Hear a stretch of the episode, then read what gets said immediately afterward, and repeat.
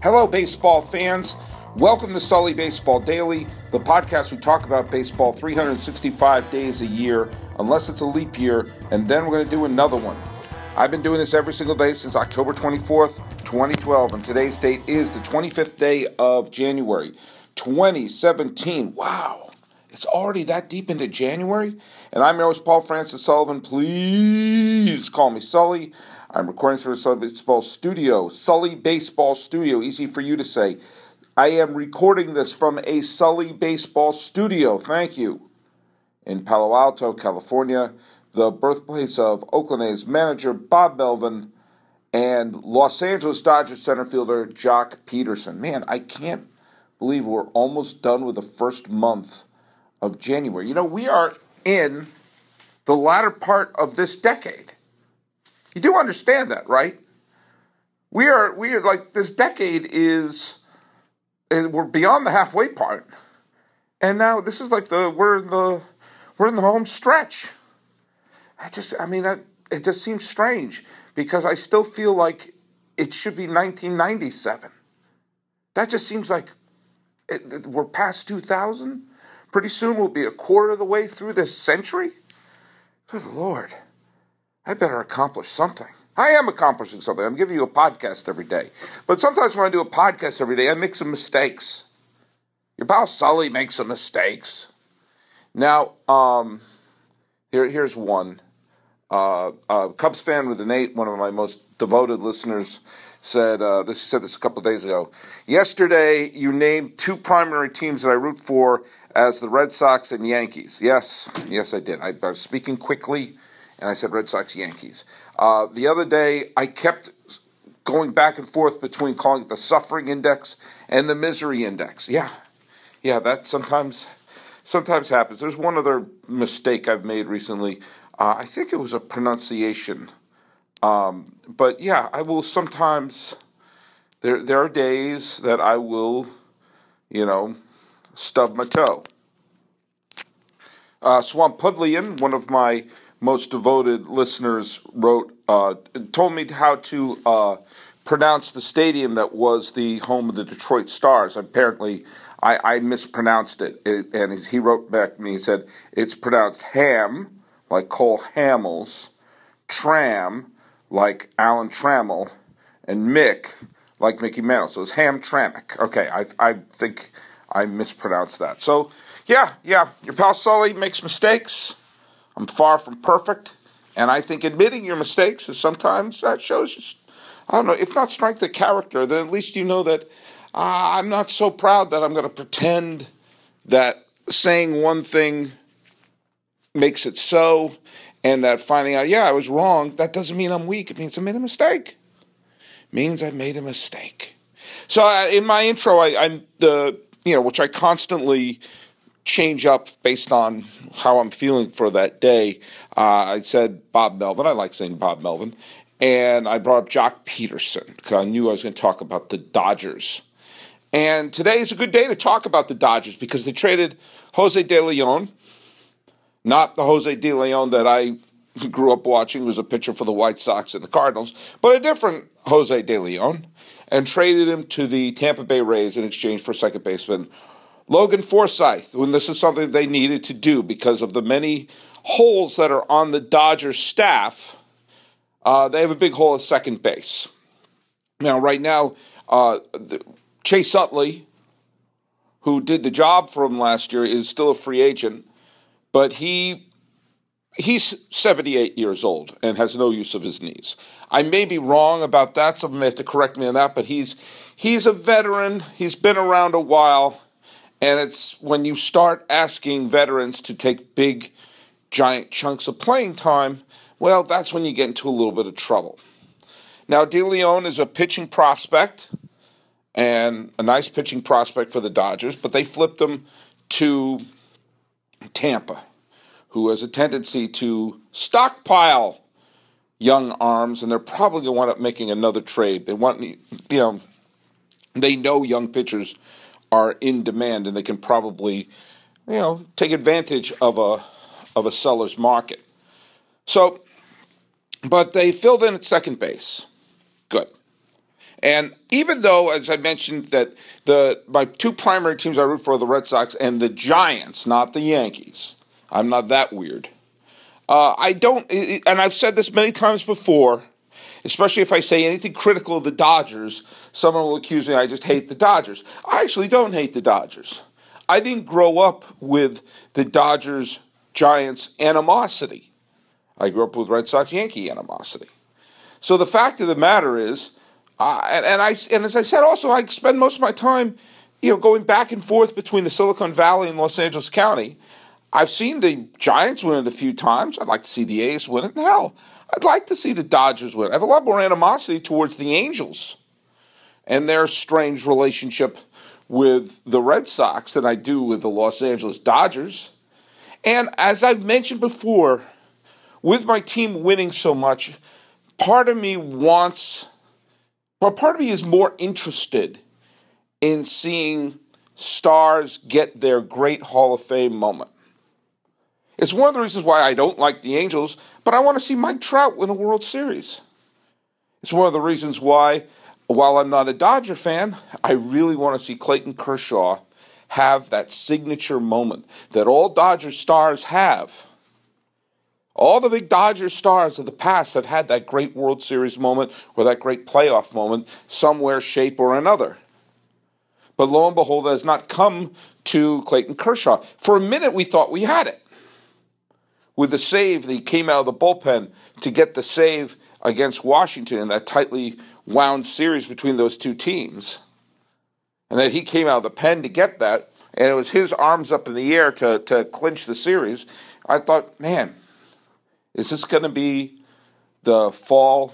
The I'm not the fall of Kershaw or the fall of Kershaw. I guess that's one of those it could mean one of two things. I thought we were going to have a Kershaw fall. Instead, we saw a Kershaw fall as he got absolutely clobbered in Game 6 of the National League Championship Series against the Chicago Cubs. Now, this has been a bizarre offseason for Los An- for the Los Angeles Dodgers, and I've read some, you know, pod. I've read some blogs and listened to some podcasts from some Dodger fans who are just predicting doom and gloom which is an interesting thing because what makes this an unusual and a difficult to gauge off season for Los Angeles is they have been players. They have been big spenders. They've been throwing a lot of money into the free agent market after a season where they got within two wins of the World Series. Well, what makes this unusual is that all that spending was to stand pat. Think about that for a second, would you? They've spent all that money to bring Kenley Jansen back and Justin Turner back. But that's basically standing pat. That's not improving the team. That's making sure that they they don't get worse in those areas. They spent that money on Jansen. They spent that money on Turner. They spent that money on Rich Hill. And so, in, in essence, the Dodgers have been big spenders to not improve, but to not fall back. And they wound up trading Howie Kendrick, which allowed them to be in a position to trade make the deal they did with Tampa Bay. But the Dodgers have been a team that's good enough to get to October. Lest we forget, they have won the National League West each of the last four years. It doesn't feel that way because the Giants won a championship in that time but they have they have four straight National League West titles under their belt. And I see nothing, nothing, nothing that makes me believe that this team won't win 90 some odd games this year. So they are exactly, in my eyes, exactly where they were when they watched the Cubs win the pennant. And the fact, and they have one other thing they have to do. They, I don't think they have to bring back Chase Utley. I do think they have to bring back Joe Blanton. They have to bring him back because the bullpen depth requires it. They had an okay pen this year, and they they have a good staff. Assuming that like Julio Urias and and Kenta Maeda, I'm pronouncing everyone's name wrong. Forgive me. I'm in a little room in Palo Alto.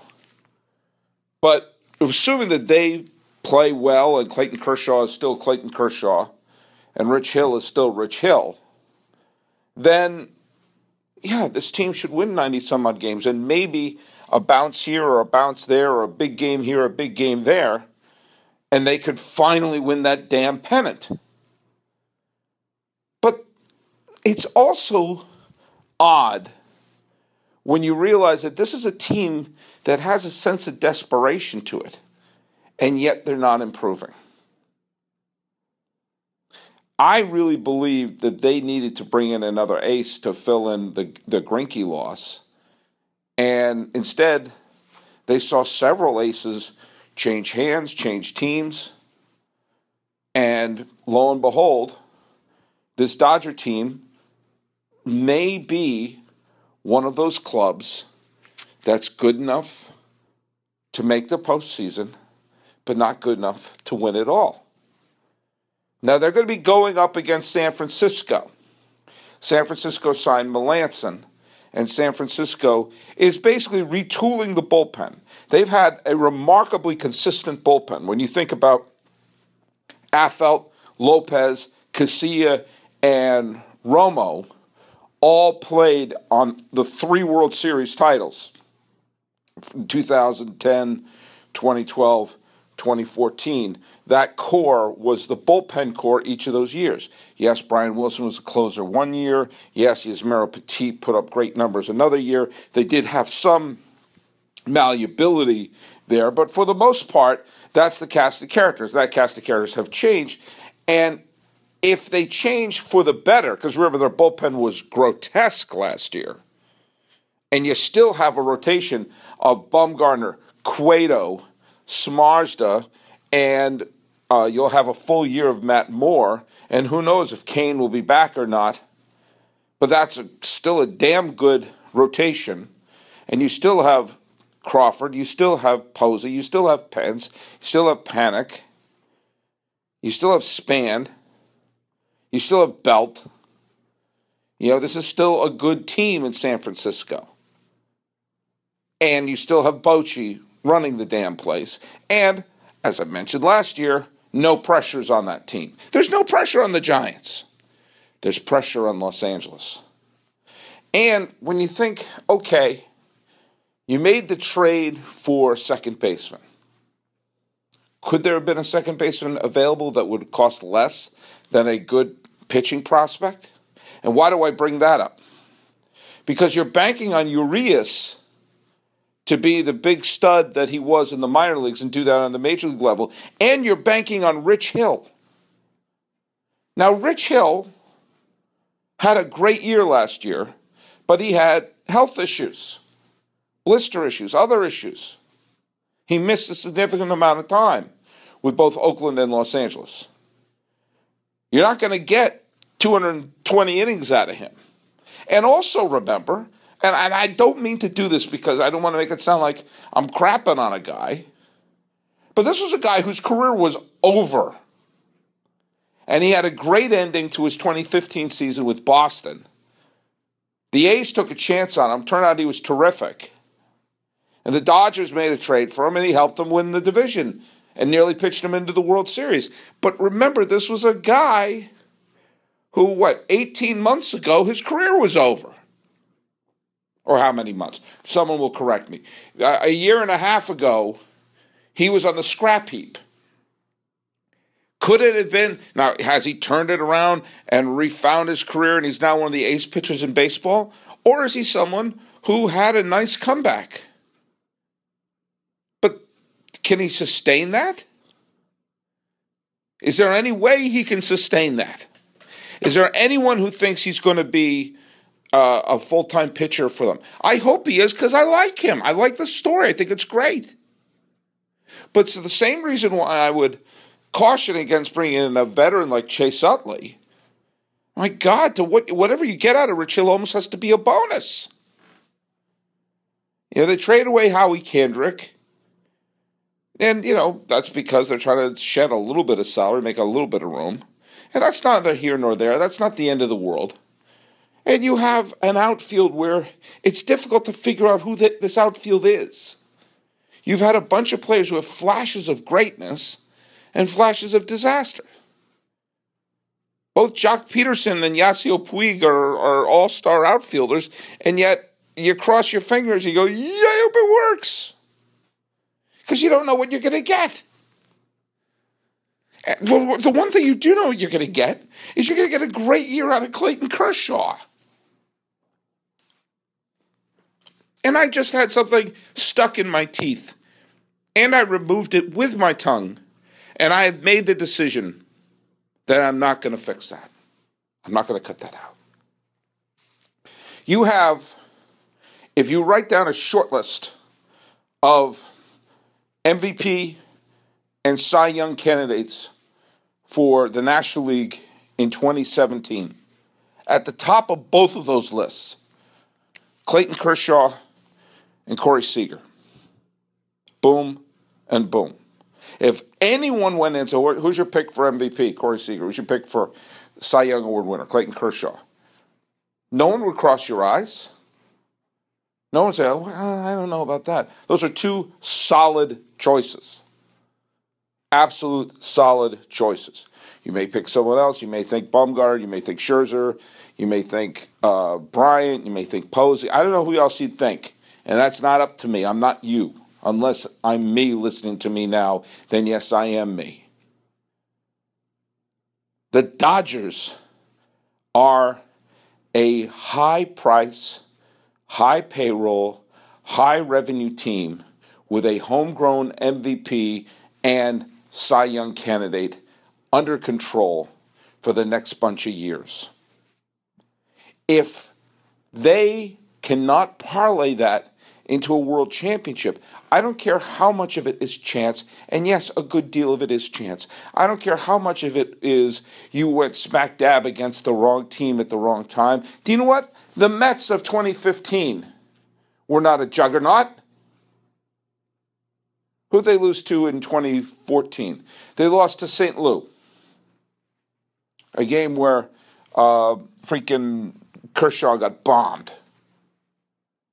You know, and that St. Louis team, well, I did pick them to win the World Series, so I guess I can't trash the, you know Dodgers too much then. But you know what? These were winnable series, especially this last year where they had a two game to one lead against Chicago, and you knew Kershaw was pitching one of the games, one of the, the, the games coming up. That should have gone to a seventh game and got everyone in Wrigley sweating. But no, it didn't happen. So the Dodgers spent a lot of money, and the Dodgers were the big, you know, were you know throwing money around like crazy to stand pat. This is again. I've mentioned this before, and I've mentioned this for the last bunch of years. There's a lot of attention put upon Los Angeles sports these days because of the arrival of two football teams. They've had multiple Stanley Cup winners in LA with the Kings, and not too long before that with the Anaheim Ducks. You have the Angels have the biggest star, you know, the most talented player in baseball, and a bunch of postseason appearances and a championship, which man, that's 15 years ago. So I guess that's getting a little long in the tooth, especially if you go by the rule of seven. They have been waiting for a Dodgers title. There are two teams that people in LA, people in LA, care about the Lakers and the Dodgers. The Chargers are going to find that out in a real hurry that nobody's going to give a crap about them. In LA, they care about the Kings when they win. They care about the Clippers when they're winning. But when the Clippers stink, good seats are available. When the Kings stink, nobody cares. They care about two teams the Lakers and the Dodgers. And the Lakers have done everything short of laying out the red carpet and saying, no, no, no, no, no, after you, to have the Dodgers just become the big ticket item of LA. But no one in LA will care if it's for the division series or the league championship series. They've been there, they have done that. They've gone to the postseason since that 1988 season in 95, 96, 2004, 2006, 2008, 2009, 2013, 2014, 2015, and 2016. And at no point did they bring the biggest stage in the game to LA in any of those years. There's a little bit of, yeah, well, all right, well, wake us when you're the champions. They're going into a new world in LA now for the first time since the team was taken from Brooklyn and landed in Southern California. Vince Scully will not be the announcer. But they still have, as I mentioned before, thus ends any living connection to the Brooklyn Dodgers. They're LA's team. Now, in order to be the team of LA, they cannot blow this opportunity. They need to do something bold and brash. They need to do something that will get uh, some excitement for the city, but also give this team that has its MVP and has its Cy Young Award winner the depth it needs to win. And I don't know who it's going to be. I know one thing they should do. They should seriously put together a package call up Arizona and say, we want Zack Greinke back. Okay? They should do that. And I'm worried that the Jose De Leons of the world and everyone else that they send out for big trade packages to fill in the holes on the team, I'm afraid that they won't have as many prospects to go to the bank to make the big trade. And but then again, we've shown in the past that they have no interest in making the big trade. Yeah? So the fact of the matter is this LA, good job spending, but you're not improving. This is a year where the Cubs, the Cardinals, the Giants, the Nationals, and possibly the Mets and the Pirates, did I say the Cardinals? I think I did, are all teams that have the goods to win it. This is your opportunity to cash in your big stardom. You want to be the number one team in one of the biggest markets in the world? Then you got to get into that World Series. And you got to improve, not just stand pat. And my Giant fan friends may be sitting back and smiling and saying, hey, no matter what, this decade's winding down if the Dodgers want to even tie, and I have the decade ending on 2019. If they even want to tie the Giants World Series titles for this decade, they have to run the table. We only got three more years for this team to win it all in this decade. Get to work. It's not enough just to stand pat. You have to get better. Just like I'm going to get better by making the corrections when I say something wrong. I'm going to get rid of my notes now. Just letting you know, sometimes your pal Sully uses notes. So go to sullybaseball.com, like me on Facebook, subscribe on iTunes, SoundCloud, YouTube, Twitter, Stitcher, Instagram. I'm everywhere. Music is by Ted Thacker and Patrick Kaliski. Giving one of the biggest spending teams in baseball a pep talk. This has been the Sully Baseball Daily Podcast for the 25th day of January 2017. I'm your host, Paul Francis Sullivan. Please call me Sully.